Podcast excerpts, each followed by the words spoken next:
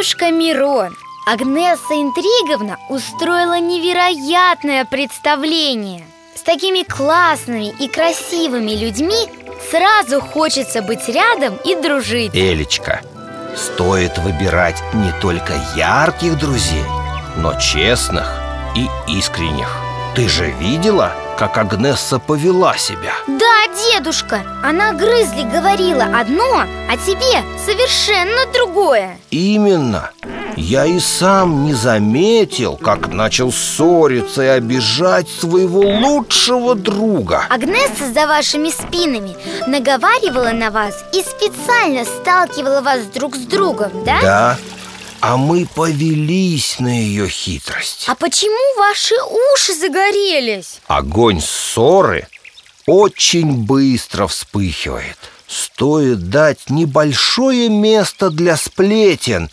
И ты сам оказываешься в этом огне интриг. Ах, вот почему ее звали Агнесса Интриговна.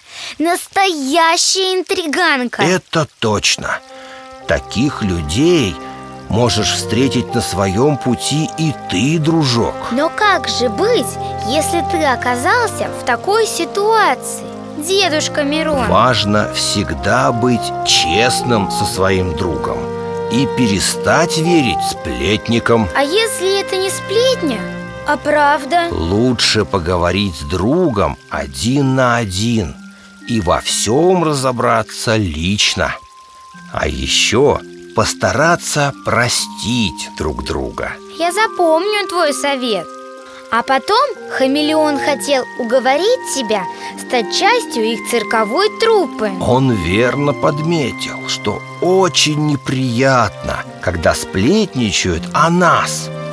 А вот когда мы плетем интриги вокруг других Это кажется чем-то забавным и безобидным Я думаю, дедушка, важно всегда ставить себя на место другого Чтобы не делать друзьям больно. Умничка, Эля. А что означает грим лицемерия? Это как разные образы, которые мы примеряем на себя.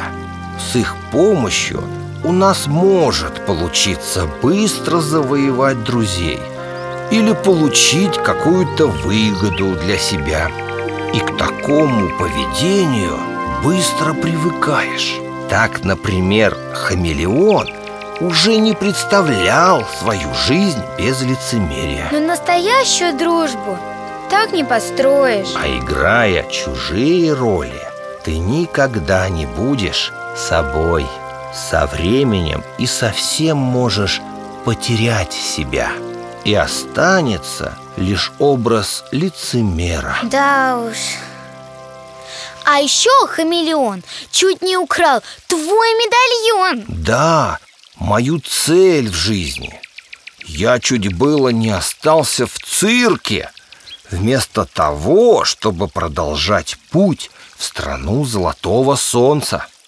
В Библии, в книге притчи, в 16 главе, в 27 стихе говорится так. «Негодяй умышляет зло, речь его словно огонь палящий.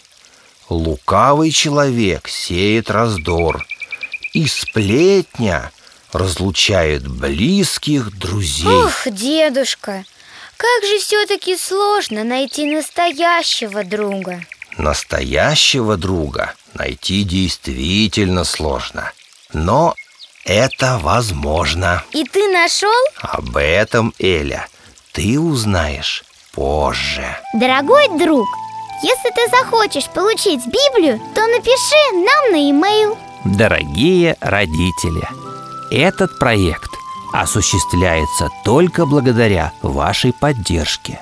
Пожертвования вы можете отправить по реквизитам, указанным на экране, или на нашем сайте. Мы благодарны всем, кто поддерживает выпуск новых серий «Страны Золотого Солнца».